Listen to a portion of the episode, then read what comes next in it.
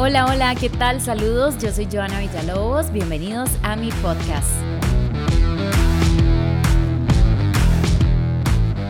Hoy vamos a hablar de un tema que aunque lo escuchamos todo el tiempo en las noticias, en la radio, en redes sociales, sigue siendo un problema minimizado a nivel nacional, que no se le da la importancia necesaria y las autoridades no están tomando mano dura ante esta situación y lo vemos todos los días. Cuando hablamos de acoso, les cuento que es cuando una persona se siente hostigada, perseguida, molesta o está incurriendo en alguna conducta que implica una incomodidad incomodidad o disconformidad con la otra persona, ya sea sexual, ya sea una problemática del bullying en las escuelas o colegios, un acoso virtual también que sucede hoy en día demasiadísimo, acoso laboral, acoso familiar, hay muchísimos, muchísimos tipos de acoso y hoy nos vamos a centrar en el acoso sexual que sufrimos las mujeres todos los días en Costa Rica. Y claramente hay una cantidad de hombres que lo sufren también, pero yo una encuesta en mi Instagram y digamos que puede haber sido que de 100 historias, tal vez 5 historias eran de hombres. Y sí, esta es la realidad de Costa Rica. Todo comenzó cuando quise terminar una relación tóxica en la que estaba. Él la verdad no lo tomó muy bien y me atacó físicamente. Después de esto fue cuando comenzó todo el acoso. Comenzó a mandarme miles de mensajes pidiendo perdón y pidiéndome volver. Llegó al punto de llamarme una y otra vez y cuando le apagaba el celular comenzaba a llamar a mi oficina. Como se sabía mis horarios, comenzó a, seguirme en la parada del bus. Comenzó a hacer perfiles falsos, a seguir a mis amigos o alguien compartió una foto mía, él aparecía en el lugar, aunque ya no lo hace con la misma intensidad, casi 5 o 6 años después a veces me lo topo y pasa despacio con el carro, baja la ventana o inclusive le da la vuelta a la cuadra para volver a pasar por donde yo voy caminando. Bueno, yo te cuento, yo trabajo en un call center que le da soporte de tarjetas de crédito en Estados Unidos. Recibo la llamada del cliente, le doy todo el soporte, le digo por políticas que en qué más le puedo ayudar el día de hoy. Él me dice que por favor siga hablando, que tengo una risa muy bonita, le rectifico que en qué más le puedo ayudar el día de hoy, entre una risa nerviosa realmente, y me dice que por favor en serio continúe hablando porque ya se va a venir. Entré en, en razón de que él se estaba masturbando, a como pude terminar la llamada, se lo reporté inmediatamente el supervisor fue súper empático conmigo, me ayudó, escuchó la llamada, sin embargo, la historia se acabó ahí. No hay absolutamente nada que hacer de manera legal. Lamentablemente yo a estos son los más que eh, se masturban frente a las escuelas, que le toman fotos a las chicas de colegio, que ven pornografía en el bus, que ven feo a sus sobrinas. Entonces eh, fue una situación muy frustrante, me sentí con mucho miedo, me sentí con mucha angustia.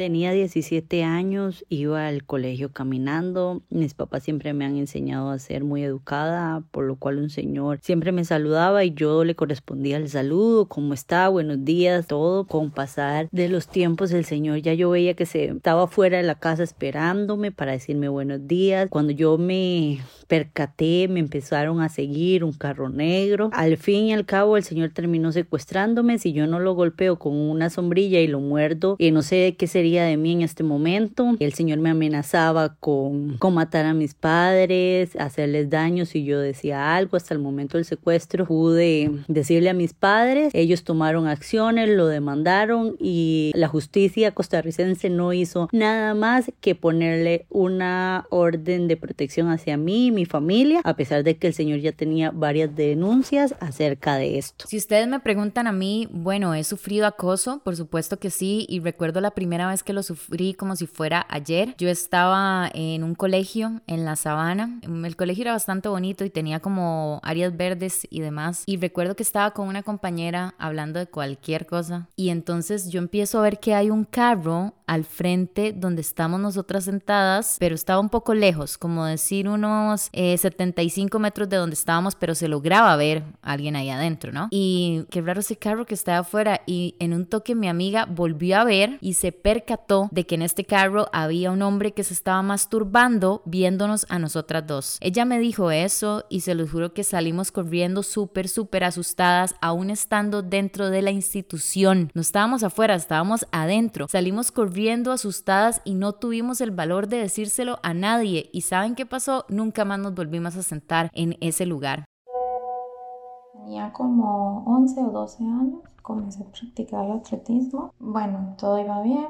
Al cabo de un tiempo el entrenador comenzó a acosarme Esperaba quedarnos solos, besaba, me tocaba, me abrazaba, decía que me quería, que no le podía contar a nadie. Y solo era una niña, no supe qué hacer. Me invadió el miedo. Al cabo de un tiempo de entrenar, mis padres colapsaron, se molestaron, nunca les dije nada. No sabía qué hacer, no sabía cómo iba a actuar, no sabía qué iba a pasar. Y solo me fui. Ya tengo 31 años y hace como un par de meses le conté a mi hermana y fue así como, wow, o sea, es de lo peor que puedes vivir y entiendo por qué hay gente que se calla. Mi historia inicia cuando estaba en la escuela, que un ex compañero que también era vecino intentó abusar de mí. Los papás de, de él se excusaron en que era un niño especial, que no sabía lo que hacía, pero claramente sabía lo que hacía porque al pasar de los años él se aprendió los horarios de mis papás, sabía cuando yo estaba sola e intentaba entrar a mi casa, me seguía, me veía por la ventana de mi cuarto y se volvió una tortura para mí. Yo intenté ir a interponer una denuncia y no se me dejó porque casualmente decían que no sabía lo que estaba haciendo, que todo era un juego inocente. Los papás se lo llevan de donde nosotros vivimos y empieza a acosarme a través de las redes sociales. Lo bloqueo de todo lado y se crean miles de perfiles.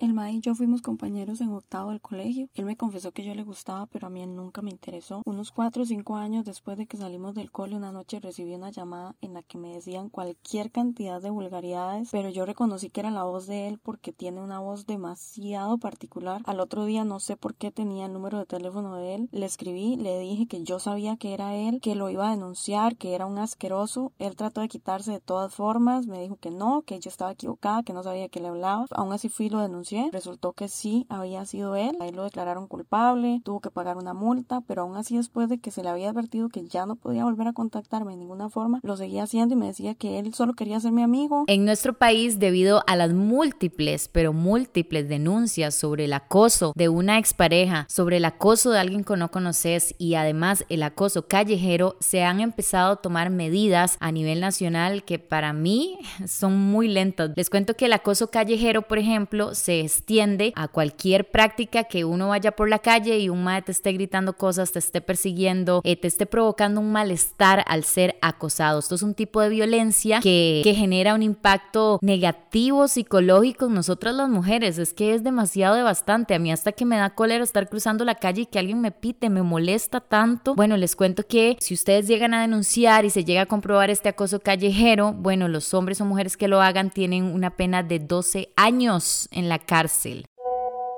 Soy una tica que vive en Estados Unidos hace casi tres años. Yo pensaba en lo personal que las situaciones de acoso acá no se daban. Pero bueno, siguiendo mi sueño americano, entro a trabajar a un dealer donde era secretaria y vendedora de carros. Desde que conozco a mi jefe lo sentí medio raro, pero bueno, ocupaba el trabajo. Cuando él agarra confianza, todo se vuelve una pesadilla. Cada día al llegar, él me escaneaba con los ojos, me desvestía prácticamente. Y después fue peor, porque cualquier escote que yo usara era un comentario hacia mis senos seguro. Hasta el punto en que yo empecé a vestir ropa holgada y tapada aunque estuviéramos en pleno verano, porque bueno, era eso o aguantar sus comentarios, a los que yo solamente me reía de forma nerviosa o simplemente cambiaba de tema. En fin, eso lo aguanté por seis meses hasta que consiguió otro trabajo. La verdad me duele tanto pensar cuántas mujeres estarán pasando y aguantando lo mismo por necesidad en una institución de gobierno donde yo laboraba. Los ejecutivos de cuenta que laboraban en la dirección donde yo estaba acostumbraban a hacerme bromas y chistes muy molestos y no dejaban de molestarme y llegar a pedirme cosas sencillamente para tener una razón para hablar conmigo. Y cuando las jefaturas se dieron cuenta de lo que estaba pasando, lo único que hicieron fue convocar una reunión de todos los hombres para hablar sobre acoso y que ese tipo de conductas no estaban bien vistas. Sin embargo, días después